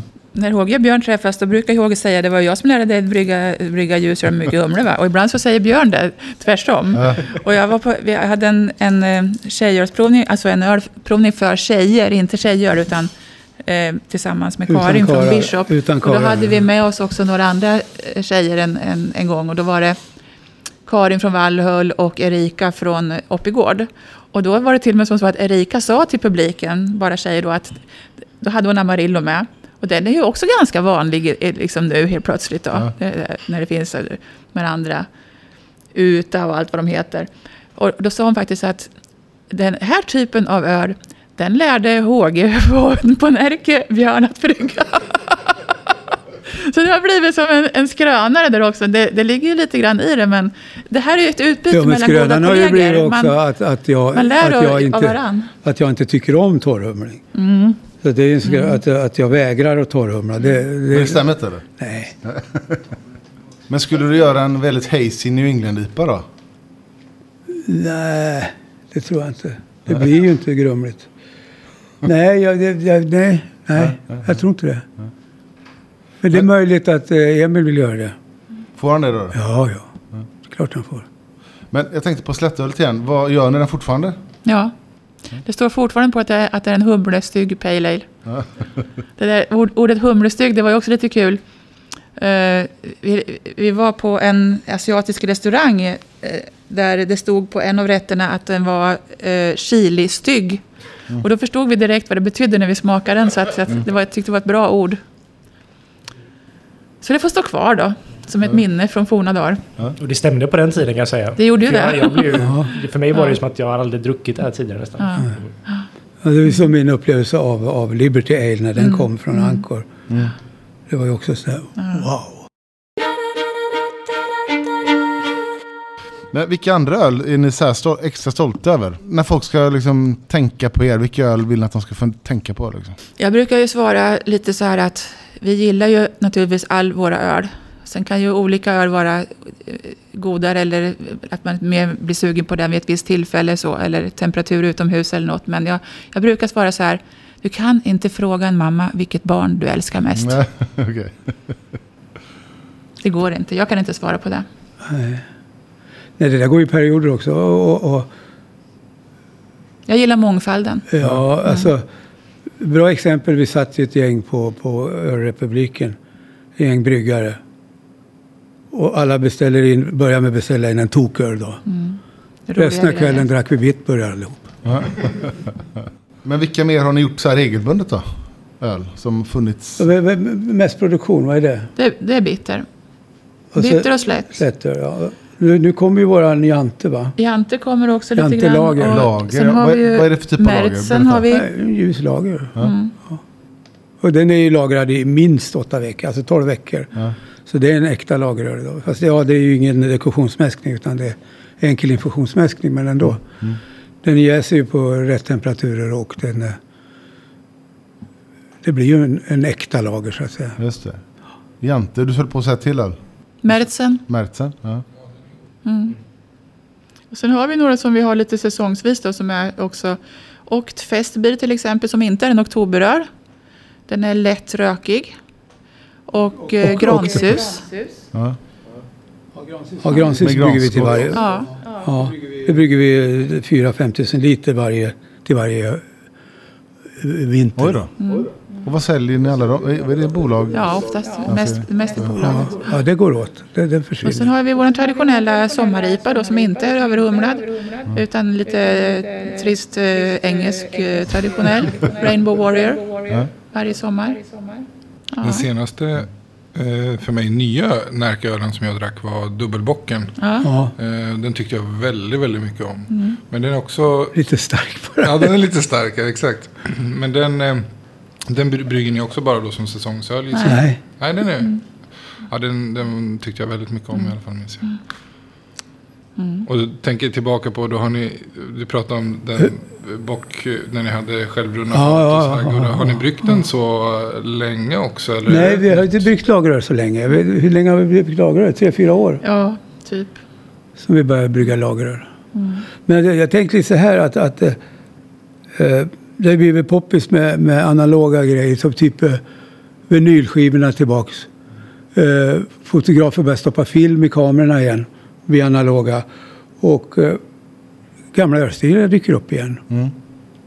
Jag menar klassiska ölstilar som är utvecklade under evigheter liksom. Och, och, och, och är de hantverkstillverkare av ett bra bryggeri då är det ju så in i helvete gott alltså. Det är ju fulländade... Lageröl är ändå en modern företeelse i, i ölhistoriskt sett. Ja. Men det är ju ändå hundratals år. Så varför skulle inte det dyka upp? Gamla Mm. ölstilar. Men kaggen då? Kan inte ni prata? Eller vad är bakgrunden till ja, stormaktsporten? Ja, det är ju, Första det, ni bryggde, Ja, Stormaktsporter har vi bryggt som hembryggare. Och, och, och, eh, och så bryggde vi en batch där i början. Och sen hörde jag talas om att, att de la, la, la Imperial Stout på, på bourbonfat i USA.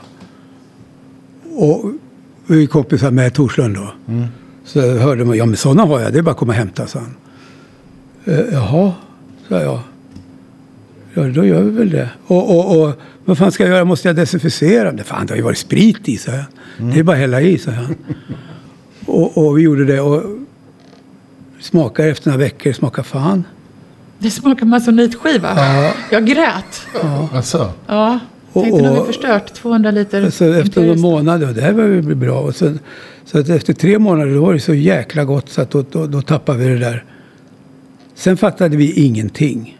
Utan folk hör av sig och säger ni är uppe på topp 50 på Ratebeer med eran öl. men var såldes den då? Du vet, de kom Pubbar, hit. restauranger. Alltså nördarna kom hit för att få tag på den. Ja, Men hade ni er pub här då? Nej, Nej. Men, det var så här att vi lämnade eh, Prover till prover de här, till de här rate- Ratebeer-träffarna. rate-killarna. Ja, just det. Men får jag fråga, ni hade första batchen av kaggen då var ett bourbonfat bara? Ja. På 190 liter? ja. typ. Eller Vilket 225 år var det? vad 95, nej 2005. 2005. Det var så? Okej. ja. Fyra var första stormaktsporten kommersiella då, Ja. och fem var första kaggen. Okej. Så det var bara ett enda bourbonfat? Ja. Välte världen. Det är samma som coronaviruset vet du. Det behövs inte mycket ibland alltså. Men okej, och, och den så, det så distribuerades den till ölnördar då. Men såldes den någonstans på restaurangen? Ja, vi, vi, sålde vi sålde ett gäng till Holland, Bishop, eller? Holland också. Ja, till... Så det hamnade på, på Great British Beer Festival hamnade också. Och då var svenskarna där och köpte dem. Jättebilligt. Tog hem dem till De Sverige. vågade inte sätta upp priset för att de trodde att det var för dyrt. Ja. Så att, eh, I England fattar de inte men, men eh, Så att det var ju, var ju nördarna i Sverige som köpte med sig hem från England. Och sen fick ni reda på att det här var en hype. Gjorde ni mer direkt då? Eller hur, hur tänkte ni? Liksom? Nej. Det, Nej. Nej, och då, och då fick vi ju skäll av alla jävla företagsfolk här då att, att eh, deras våta dröm är att få ett internationellt varumärke. Och, och varför bygger ni inte en fabrik? Så att, eh, För vilka pengar då? Så vi, vi har inte de pengarna. Så då vart vi- Nej, men det kan man skaffa. Ja, då vart Okej. vi kommunister. Men då hade man varit och av med inte bryggeriet. tyckte om att tjäna pengar och jag vet inte fan vad det var. Så vi gjorde inte det. Det finns ställen som trycker pengar.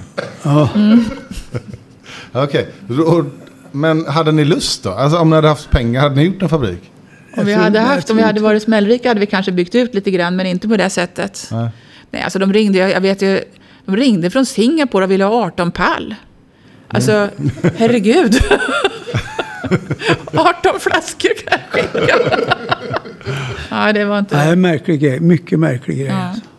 Men vi, vi bryggde ju någon brygd om året och, och alltså den, den lagras ju så länge. Ja, Det var några år sett. vi inte bryggde på där. Ja, det var det. Eh, runt eh, Mm. 2010 där då har vi inte bryggt något. Några år. Mm. Ett par, tre år tror jag. Men hur många fat? Alltså för första gången var det bara på ett fat. Och Ja, sen nu gör vi fyra. Fyra fat. Ja, en, en sån här liten tusen liters. Hur ofta Tank. då? En gång om året? Nej, tre, tre gånger. Tre, fyra gånger om året. va. Men då blir det olika versioner också. Ja, och nu, nu har vi skaffat en fyll... Alltså vi, våran maskin tar ju bara halvliters flaskor. Så att nu har vi skaffat en maskin som kan fylla 25 Mm. Så att vi kommer släppa nu då. Så vi har några tankar ligger så det kommer, kommer finnas lite för mycket. Vi investerade i en, i en eh, ny eh, flaskfyllningsmaskin. Och sen blev HG sjuk och sen kom corona. Ja, just det. Jättetiming. Men vi håller på att fasa in den där maskinen. Mm. Vad kommer ni släppa det då? Eller vad kommer den gå att köpa? Ja, bolaget självklart. Och Mm. eh, sen får vi väl skicka till Italien och vad fan det nu är som vill ha. Ett par varianter går nog ut på exklusiva sortimentet men en, en stormaktsporter har vi lagt in som offert på, på Vi butik har ju då, några lokalt. olika varianter. Vi har ju, vad fan är det? High Coast-fat med svensk botten. Eh, Vi har romfat. Rom. Och så var det stormaktsporter då och, och eh, bourbon. Mm. Så det, det är några olika varianter.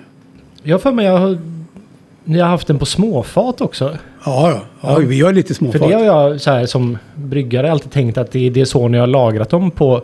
För att jag har hört då den här korta tiden, tre månader på fat är ju väldigt... Ja, men det ligger ju jättelänge på tank. Vet du. Ja, ja. Men fortfarande för fatkaraktärens skull så tänkte jag att så här, ja, men då är det säkert små fat om man har haft det på. Nej. Och i och med att ni är vänner med Torslund och... Nej, det- det ligger runt tre månader. På bourbonfat är det tre månader på, på, på Och då är det 190 liters. ja.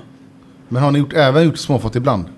Ja, vi gjorde ju någon jävla skit. i Det var ju ja, en, gång, en gång har vi gjort. Mm. Ja, okej. Ja. Så har vi gjort lite tester på småfat. Och det har vi. Blir det, är faten väldigt olika? Ni olika resultat? Alltså då menar jag samma typ av fat. Men Ja, det är väldigt olika men det, det, det är ju Det skillnad. Det är skillnad alltså. Batcherna blir lite olika också. Så det, det, Men vad är hemligheten med, med kaggen? Alltså jag, receptet eller... alla bryggare vill veta Jag det. vet. Jag, jag menar inte att du behöver berätta receptet. Men mer så här, vad, vad är kärnan liksom? Är det honungen? Ljunghonung? Eh, Ingen aning alltså. Det är ju lite ljunghonung i. Det var någon som sa en gång så här att ja, nu håller de på att fasar ut och byter odlingsytor i England för fagel är det ingen som köper längre. Nej, så Håge, det är det enda man kan använda till stormaktsporter.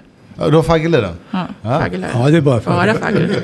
Den är singelhumla. Det är, det är bara fagel? Bara fagel. Fint. Fint som snus, ja. Singelhopp. Eh, eh, Det kan ha med jästtemperatur att göra också. Berätta mer. Berätta jättegärna mer.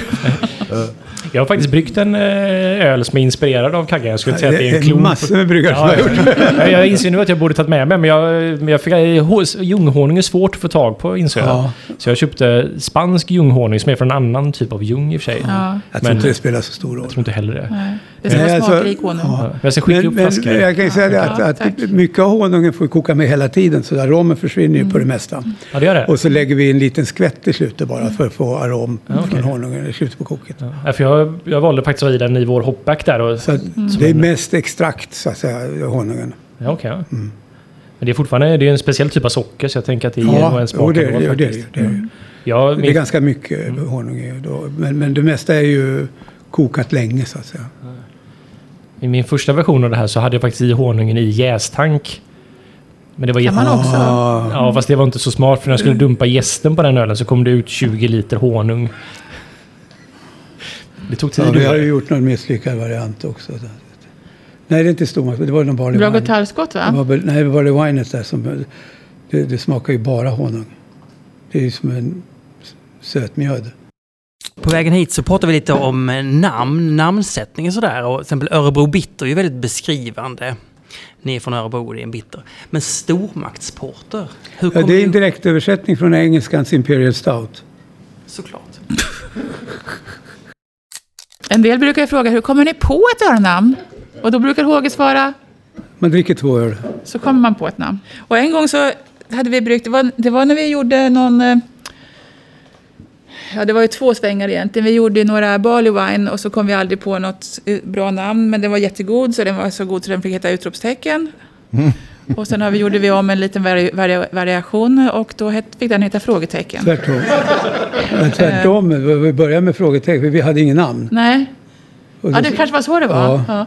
Så gjorde vi någon annan stark, en strong ale en gång. Och, och, och vi satt och provade den flera gånger. Det här är också jättelänge sedan. Eh, och just det receptet har vi släppt, men den har ju lett vidare till andra eh, öl då. Men vi kom aldrig på något namn och vi kom inte på något, och vi hade förslag. Vi satt där och, och till sist sa Rolf, vår kompanjon, då, att kalla den vad fan ni vill. Fick den Fick heta den det? heta så?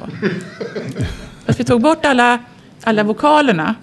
Kallade den för att de, de väl... Ja, Jaha. Ja. Och på en festival så var det en kille som sa Har ni en öl som heter Killing the fucking devil?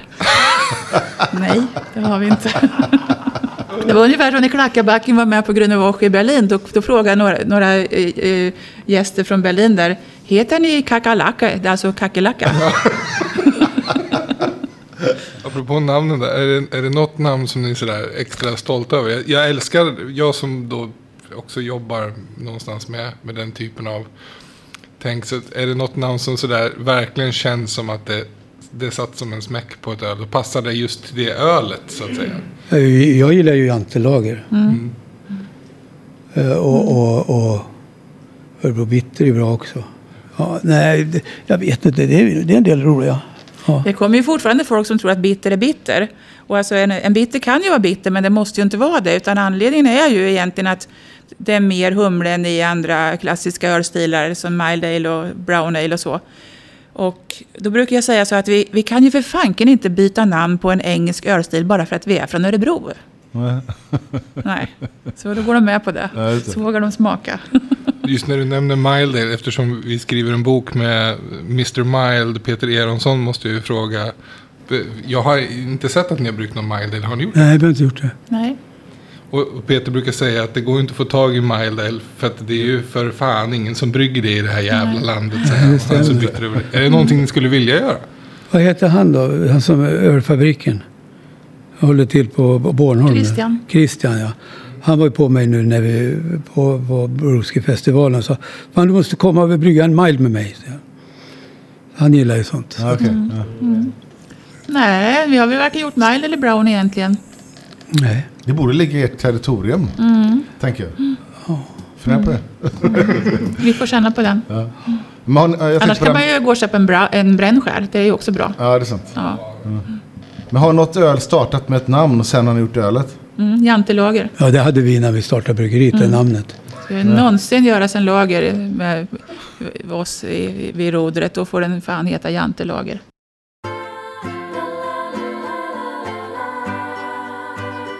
Men tillbaka lite till kaggen. Jag har en eh, så här fundering. Eh, Jag tror det var 2001, 2002 så var jag i Köpenhamn på Ölentusiasternas festival.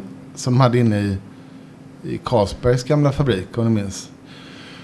Eh, och då minns jag att du var där Håge. Du gick du runt, det var ganska roligt. Du hade på dig en Carlsberg-tröja. Ja, Class War. grön, men det stod Class War var loggan utbytt till. Det tyckte jag var väldigt roligt. Och sen, nu kanske jag gör en långsökt koppling här, men sen tänker jag på allt som hände med kaggen och hypen. Och så tänkte jag så här, blev, liksom, var det en jobbig grej för er? Att det blev sån kommers kring det ölet liksom? Att det blev så... Ja, jag tyckte det var lite skämmigt. På sätt och vis, ja. Skämmigt, ja, hur då? Ja. Ja, jag vet inte. Det, det, det, det, var lite... Alltså vi tycker att det är för dyrt. Ja. Det är ju Så-. Och, och själv tycker man ju inte att det är så märkvärdigt. Va? Och då, då förstår man inte riktigt. Men å andra sidan kan det vara för billigt också. I Franken kostar det fortfarande Vilket år sa du? en öl. Ja, men det, 2,50, det, du hade på den 2,80, tröjan, men det här var Ganska lite. länge sedan va? 2002 kanske. Ja, just det. Och, ja. och Mikkele var där. Demolen var med va? Exakt, exakt. Ja. Det var i början på Mikkeles, Ja. när han startade. Men, Och, och Demolen var där ja, också. precis. Det var då jag träffade Menno första gången. Ja, okej. Ja. Eh, nej, men jag bara tänker att det blev sån... Visst, öl är dyrt, för dyrt i vissa fall och för billigt i vissa fall. Men, jag menar, med, den, med den sjuka prissättningen på sådana hypade öl. Så tänkte jag det, att det måste kanske... Jag tänkte att det störde er på något vis. Ja. Ja, jag tycker det är för dyrt. Alltså. Men, men det blev ju så när det fanns så lite av den. Va? Det, det är svårt att få tag på. Men å andra sidan, om du, om, alltså den är 25 centiliter.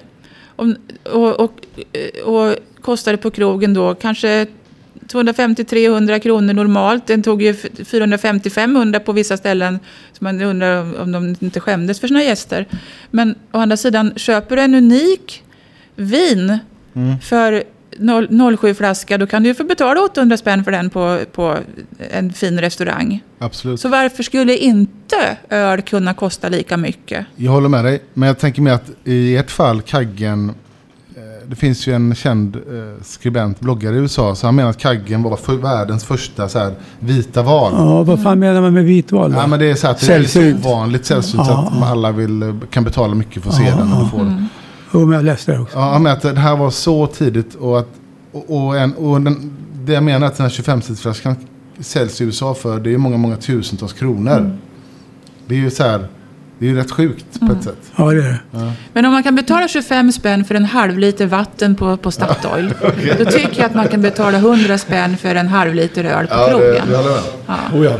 Men eh, nu kommer priserna att gå ner på den för att vi, vi har ett, det kommer komma eh, ganska många flaskor. Lite kommer kanske. Jag tror inte det kom på. Jag tror det är fortfarande för lite. Tror du det? Ja, det tror jag.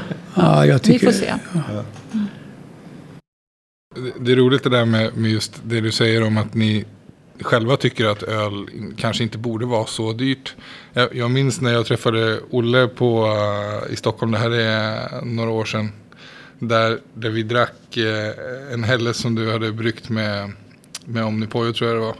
Och tyckte själv, vi pratade just om det där, att du tyckte själv att, att det var ganska viktigt att ni kunde hålla priserna ganska humana ändå för konsumenter.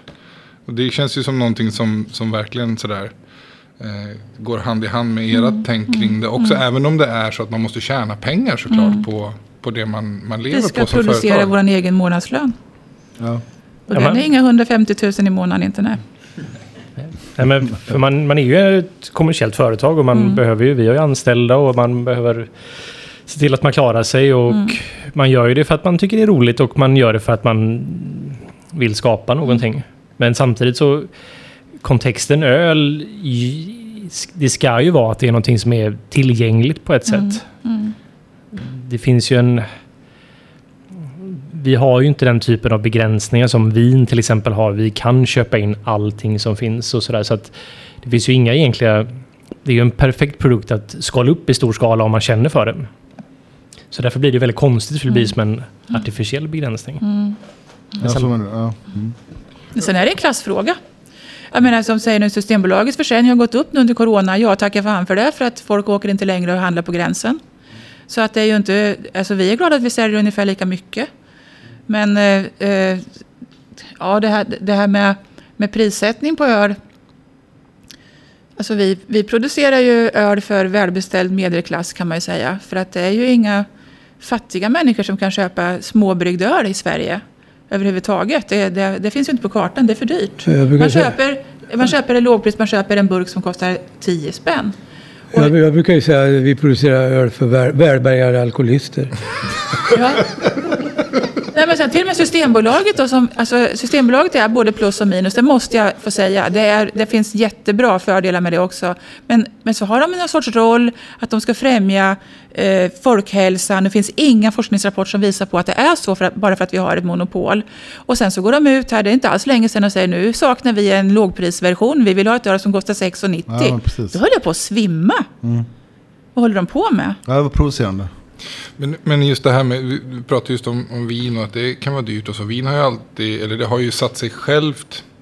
Eh, ur, ur varumärkesperspektiv har man alltid drivit vin som att det ska vara i finrummet så att säga. Medan öl då har mer traditionellt varit det folkliga. Det mer arbetarklassdrycken då jämfört med vin. Idag när lågprisvinerna då börjar bli mycket större volym och ölen börjar kosta ganska mycket mer pengar också. Hur ser ni själva på öl? Är det, bör det fortfarande vara mer folkligt eller, eller ska, det liksom, ska vi ha det in i finrum? Ska vi likställa dem mer så? Nej, alltså det, det, det är ju både och med öl alltså, för att du, du har ju ett sånt spann eh, från, från eh, exklusiva drycker typ barley wines och fatlagrat och eh, smuttöl som jag brukar kalla det för. Och, och sen har du ju drickölen alltså. Det, Svagdricka. så, ja, det var väl Det är öl. Eh, Ja visst är det öl, men, men, men eh, en vanlig bärs, alltså det, det, det ska ju vara gott det med, men, men då dricker man ju öl. Alltså dricköl, smaköl och smuttöl brukar jag säga. Det, det, det, och det, har, det, det är som med vinerna, det är samma sak där. Du har ju Bordsviner. bordsviner upp till exklusiva, eh, ja vad fan heter det, Ice Wine och fansteg. Det. Ja. Jag tycker att, det, att öl ska få vara både vardag och fest. Ja.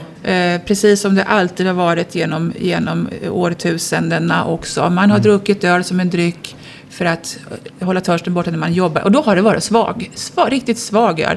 Jäser den ena dagen, dricker den andra dagen. Och sen när det är party, det är bröllop och begravningar och allt möjligt. Och då är det naturligtvis en festöl. Ja, Ja, då lägger man på mer malt helt Ja. enkelt.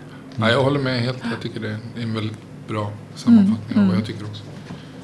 Ja, nej, för så som jag ser öl så är det ju det är en social dryck framförallt. Ja. Det är till för att drickas i sällskap. Ja. Och man, ska Det- inte, man ska egentligen inte tänka för mycket. Man kan tänka jättemycket på öl. Alltså öl kan ju fylla så många roller men för mig är framför, det framförallt en social dryck som...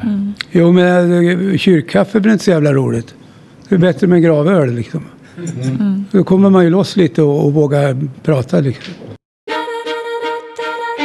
Jag tänkte vi var inne lite grann på pris och det blir lite politik och sådär. Jag tänkte på ert engagemang i Sveriges oberoende småbryggerier, het, så heter det va? Berätta om, för ni var väl initiativtagare till föreningen? Berätta om, Tillsammans med andra. ja men vad, vad var uppkomsten till det? Vad, varför startades den föreningen?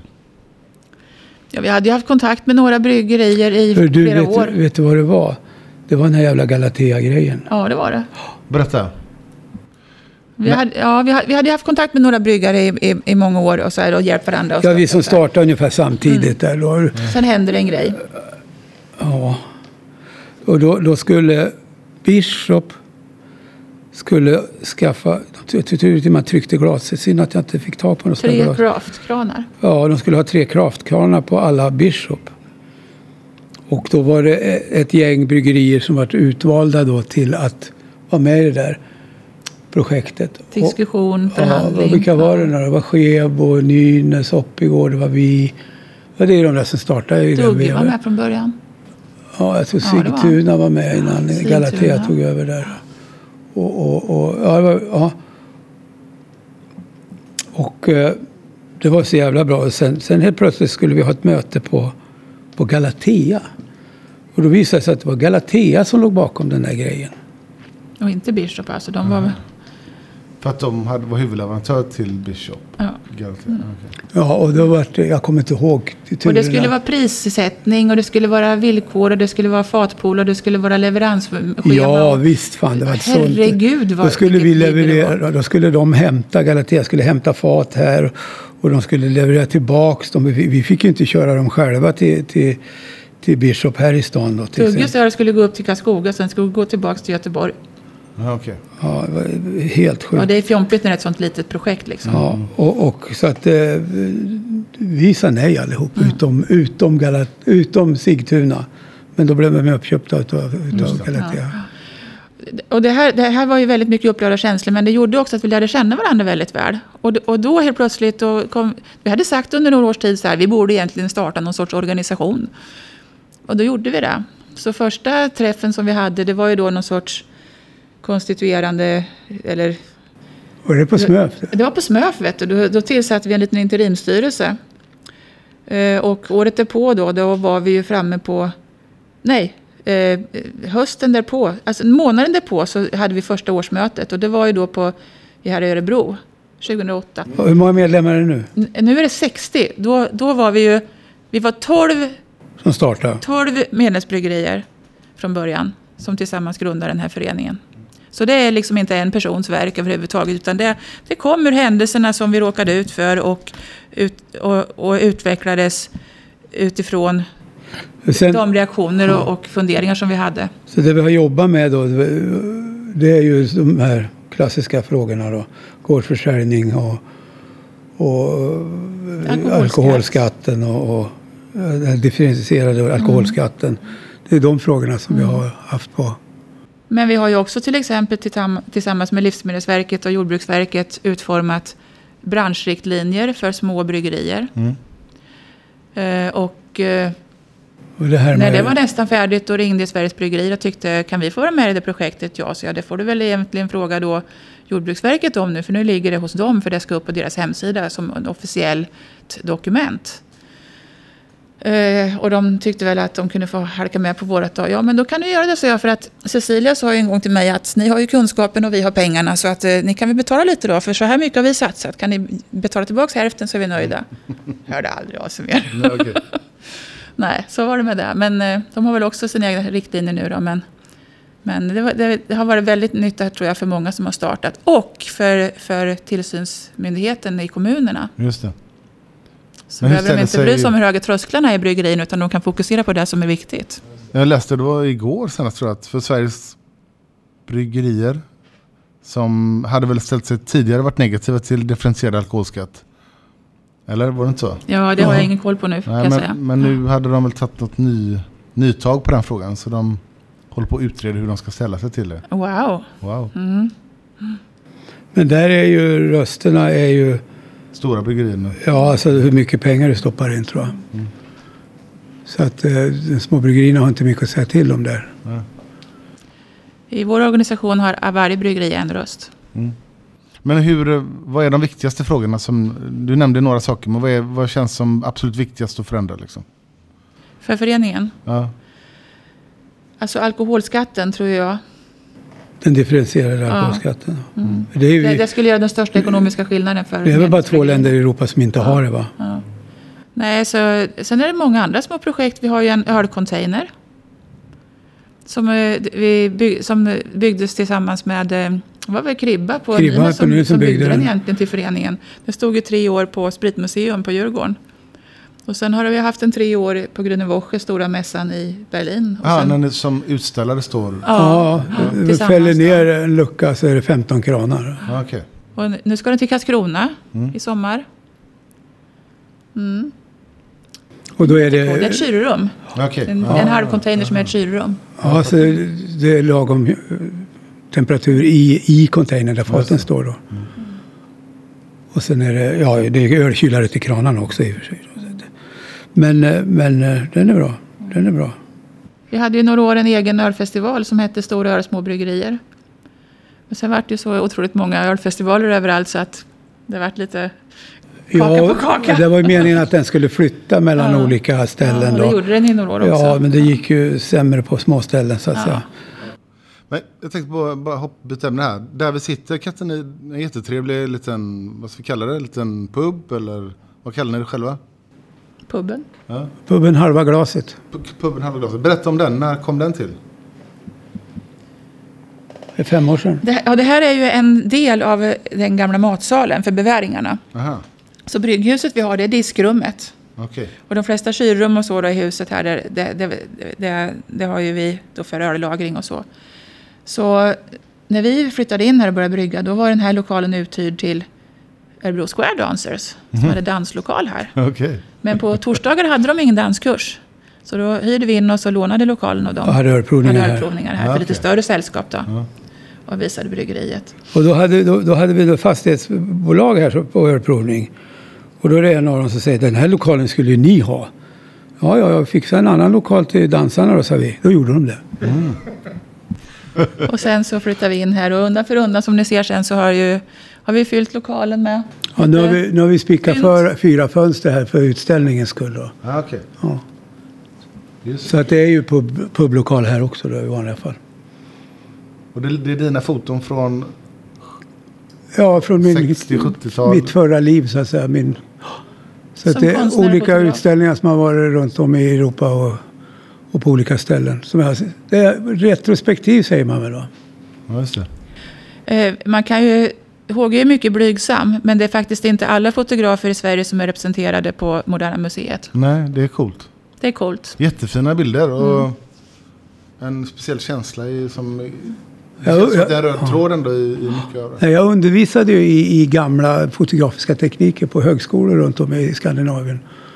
Jag har även i Berlin. Och, och, och, så att jag var lite engagerad i, i hantverket så att säga. Och, men vi jobbar ju mest med, med utställningar då. Vi drev ju ett fotogalleri i många år.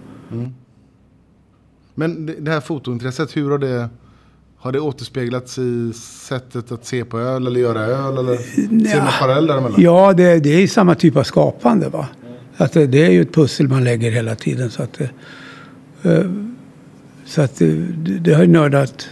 Det är samma. Modernt och historiskt. Och det är samma jävla ankdamm också vad det gäller folk runt omkring. Alltså. Ja. Så att det är ingen större skillnad. Nej. Nej, men det är ju ett skapande. Det, det är som en... Det blir ju ett kreativt eh, jobb liksom. Det, det är som en kock. Alltså, början får man lära sig, försöka härma recept och, och sen när man börjar lära sig råvarorna då kan man ju börja kreera liksom, och gö- hitta på egna varianter när man... Och innan man Förstå balans mellan olika då går man ingredienser. kommunala kulturskolan. Men finns det någonting specifikt som du känner att det här lärde jag mig inom fotografi som du har en kunskap som du kan applicera inom bryggning eller att driva ett bryggeri? Ja, men det kanske var därför det blev hembryggare från början. Som Ja, Thomas vad sa till Thomas sa ju det. Ja. Nej, jag vet inte. Det, Fotografer blir bra hembryggare. Ja. För de håller koll på tider och temperaturer. ja, sjuksköterskor, och fotografer. Ja, ja. Ja, nej, jag, ja, nej jag, jag, jag, alltså för mig är det ju ingen skillnad. Det är, det är samma grej liksom att man, man det maler på. Och så kommer det idéer och så rätt är lägger sig saker på plats liksom. Men då kanske man har bollar fram och tillbaka i skallen i ett jävla tag. Ja. Ja. Men för Och sen övrigt, ligger det framför en. det- Jävlar, det där passar ihop med det där. Det är ju skitbra. Jag har inte sett det förut. Ja.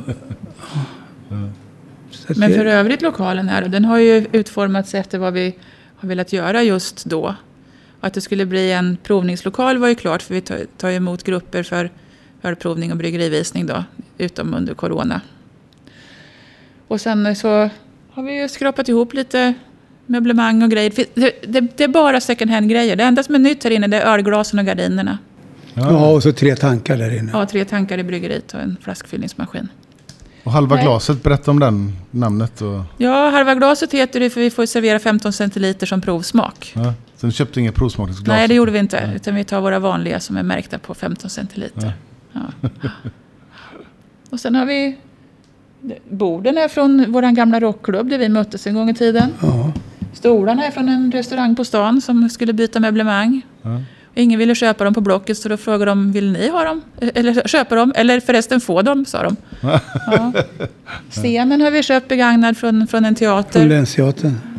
Blommorna flyttade inte med oss till våra nya lägenheter för att fönstren var för små. Okej.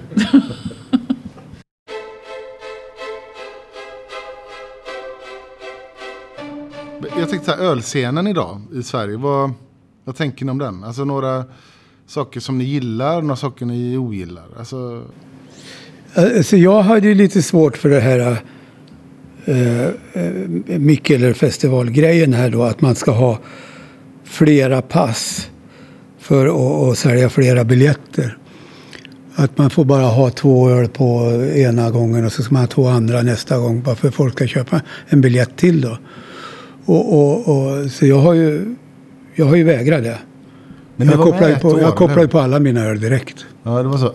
Okej. Ja, ja, jag tar med en extra kran. Just det, det minns jag faktiskt. jag minns att ni var, var på Mikkeler Beat Celebration när jag var där. Vad kan, när kan det ha varit? 2014? 15? Ja, jag minns inte heller. Det här Jag- gamla, gamla stället han var i. Det här Ja, den där idrottshallen. idrottshallen. ja. Mm. Men jag tänker ju mest på, på, på besökarna på festivalen. Att de liksom, om de vill prova då den exklusiva och den exklusiva ölen, då måste de gå på två pass. Mm. Det är inte att man kommer in till, som, som till en ölfestival och sen så väljer man vilka man vill ha. Utan då ska man liksom redan från början planeras det utifrån att det här kommer nördarna vilja ha. Därför kommer de att köpa två biljetter. Ja, så finns det 15 liter av en sån där öl och så, så är det kö på 200 meter dit och så tar det slut innan kön är slut. Ja. För det har jag upplevt som väldigt störande. Vi har varit med på Mikkele Beer Celebration och liknande festivaler där man har pass och man har två kranar. Ja. Och det gör ju att man... Alla tar ju med sig sina värstingöl. Ja, Bara för att man vill få så mycket... och så är man muntrött efter några timmar. Ja, men lite så. Och jag har alltid tyckt att, så här, att det har stört mig väldigt mycket. För jag vill ju visa upp att, så här, att ja, vi gör extremt humlad öl, vi gör mörka fatlagrad öl, vi gör, men vi gör också pilsner, vi gör Ja. liksom en ljusa lager. Vi vill ha det här bredvid varandra, vi vill kunna visa upp det roliga med craft är mångfalden. Jag känner ju väldigt mycket att den här typen av festivaler som var från att de var ju värstingfestivaler förr i Ja, tiden. ja. Som var roliga för att de var värstingfestivaler. De blev helt plötsligt normen Ja, inom öl. ja. Men vad hade du med ner till Broski som tog slut direkt? Var det Mertzen eller Jantelager? kommer inte ihåg.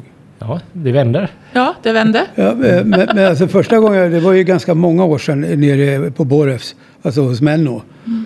Och, och det tog några timmar och så var jag tvungen att fråga, finns det ingen normal öl på det här Det är ingen stället? öl som man kan dricka. Ja, Men jag, alltså jag förstår ju liksom idén att man har en värstingfestival, för det är roligt. Liksom. ja, ja. Men att det blev normen på ölfestival har stört mig rätt mycket. För jag, jag Jo, men det, det är ju det är också tuppande ifrån eh, bryggerierna. Va? Att, att, eh, man vill vara värst. Liksom. Det är ju...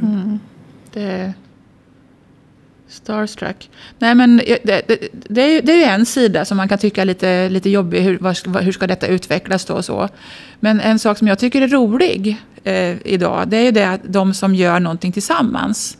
Och det kan ju vara ett par bryggare, eller det kan vara en grupp med bryggerier. De, de hittar på en festival, eller en mötesplats, eller ett fenomen. Eller så brygger man en öl ihop bara en gång, och, och, och sådana saker. Ungefär som vi brukar säga, eh, jazzmusiker de träffas ju för att jamma. Inte för att alltid göra konserter. Så att eh, det kan jag tycka är lite kul. Och sen är det behöver ju inte vara någonting som man alltid gör. Vissa saker har ju vi gjort ihop med några så, ibland som vi har pratat om i flera år. Och sen, sen kommer tillfället. Och, det, Det var ju lite, jättekul. det var ju lite roligt när de var små de här festivalerna, de här nördfestivalerna. Och, och att det var då inbjudna bryggerier som var och man väldigt träffar bra. bryggarna också. Ja. Ja, precis. Och att bryggarna var där. Just det. Det är inte alltid så lätt. Nej, nej. Nej, för det känner jag gjorde mycket för gemenskapen på ett sätt. Ja. Där i, att man, man fick en branschgemenskap och man fick... Så det har ju en väldigt positiv fördel, men det är samtidigt som att det har gått... Allting har blivit det mest extrema på det sättet när det kommer till festivaler. Ja, sen de som har hållit på ett tag då, de har ju tröttnat på att åka på festivaler. Det är inte så jävla roligt. Eh, Och då skickar man någon, vem ska åka? Ingen vill åka utan de anställda heller. Liksom. Det är skitsvårt att få iväg någon. Ja, För mig är det som att den här... Jag hade ju på riktigt ren ångest i vintras för den här våren och alla ölfestivaler vi hade inplanerade. Och jag kände jag orkar inte. Nej. Så jag är på ett sätt tacksam över corona på det sättet att Ja. jag faktiskt... Det har varit lite lugnt i kalendern. ja. Jag kom på en annan grej som faktiskt också eh, är en väldigt bra grej med vår eh, förening Sveriges oberoende småbryggerier. Och det är det att vi tänker oss ju att det ska kunna vara lika lätt och lika intressant att vara medlem i, i, i föreningen oavsett vilken ände av det här stora, enormt stora landet geografiskt som vi har. Då. Så där försöker man ju alltid göra minst två flugor i en smäll när man ska göra någonting, aktivitet, till exempel årsmöte. Så då har vi ju ofta en liten, eller liten, en ganska bra mässa, ja. leverantörsmässa. Då medlemmarna tipsar om leverantörer med bra grejer. Det kan vara allt från stora bryggmaskiner till små paket med gäst eller vad som helst liksom, som man eh, bjuder in. Och då får de komma och de betalar ju för att, för att vara utställare, för att träffa just i lugn och ro. Inte på en gigantisk mässa i München, utan just här i Sverige i lugn och ro. Eh, den här typen av kunder. Och, Det, eh, det, det är roligt, han Finnkorki, han Jaha. kapsylmannen i Finland. Vem är det? Vem är det? Ja, det, han, Rolf Nygård. Rolf Nygård. Han, han producerar kap- kapsyler. Okej, finkorkig. Ja. Och, och, och ja, är det här i år en... Det här är det bästa på hela året, säger han. Och då har de tid att prata. Och man går runt och dessutom då så är det ölmingel samtidigt. För att det är ett slutet sällskap och eh, bryggarna tar in öl på den, till den arrangören som vi är hos då. Ofta till ett stort hotell till exempel med en mässal. Eh, och eh, utställarna får ju också smaka öl om de inte ska köra därifrån med sina bilar. Och det blir lite grann som i München. och eh, på kvällen så är det middag och, och man hinner träffas och sådär. Eh, mellan bryggerierna men också med leverantörerna. Det, det, det är en jätte, jättebra social grej. För det är ju så här med nätverk. Det är ju ingenting man kan köpa. Ja. Eller bara konstruera på ritbordet. Utan de växer ju av sig själva via aktiviteter. De har Då måste man ha aktiviteter. De var väldigt bra de här eh, minimässorna. Men de har en finkorkig hatar burktrenden.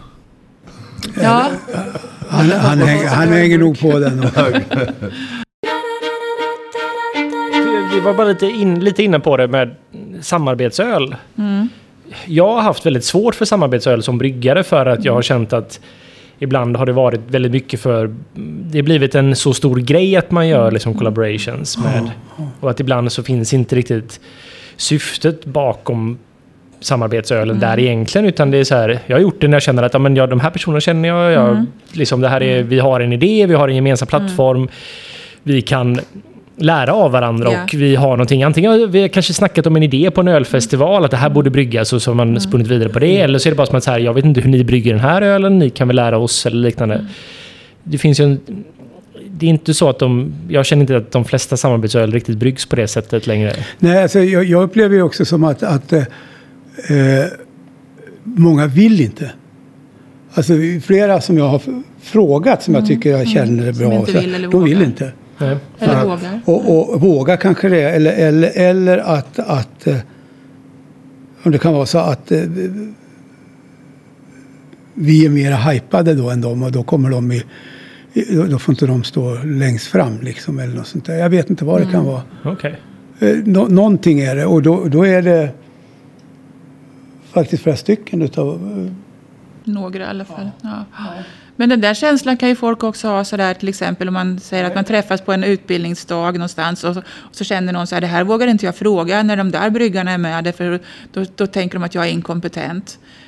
Men, men liksom, då får man ju inte svar på den frågan, då kan man ju inte liksom lära sig mer. Och, och jag, alltså, nå- någon gång så måste man väl känna att jag är tillräckligt gammal för att slippa skämmas. Alltså så frågar jag det jag behöver få veta. Och så får väl andra tycka vad fan de vill om det då. Ja. För att om jag håller käften då, då, då, då, då utvecklas ju inte den saken. Och, och sen det här med också att en del de, de kanske inte vågar som du säger. Men en del, en del gör som du.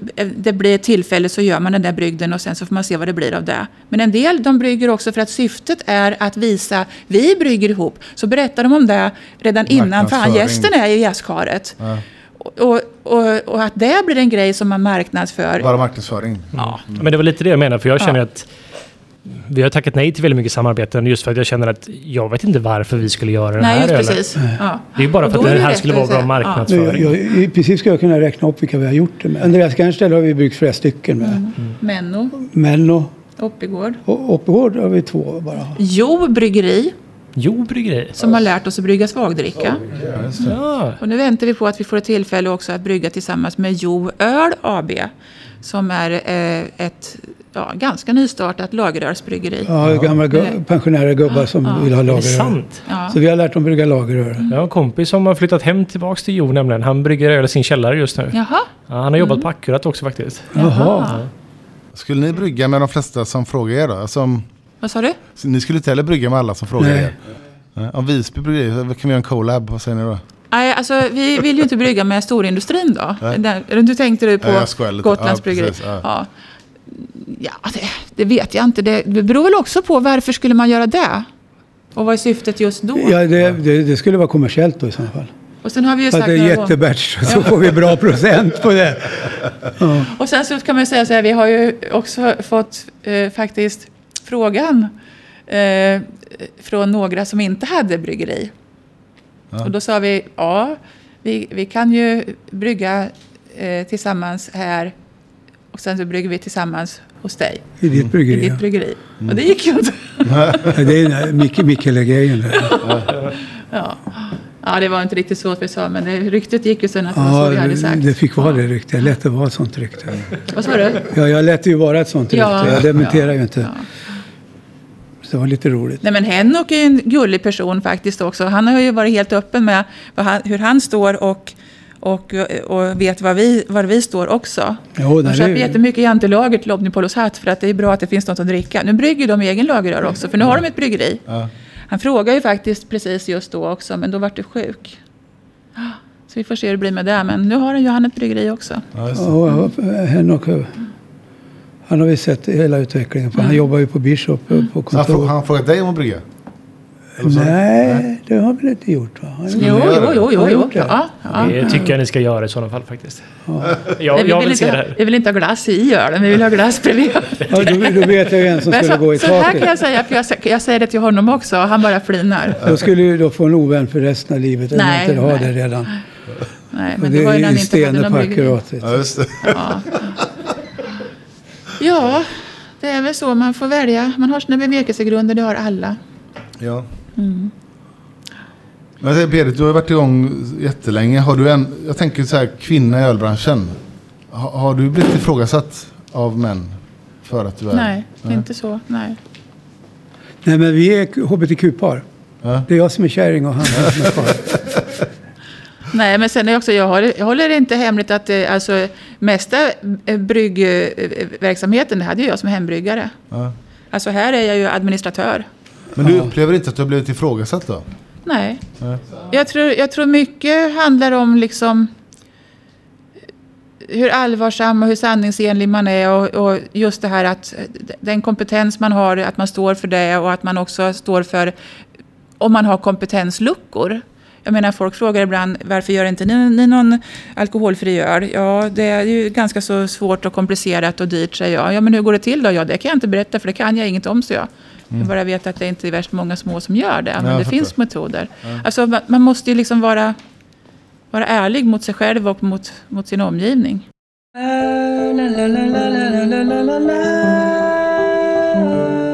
Vi är jättenyfikna. Vi får se en, gå en sväng i bryggeriet också. Eh, och så fortsätter vi lite där, lite mer informellt. Men eh, vi får tacka så mycket för att vi fick komma hit. Tack själva. Jätteroligt har det varit och intressant. Stort tack. Ja, verkligen stort tack. Mycket roligt att komma hit och se.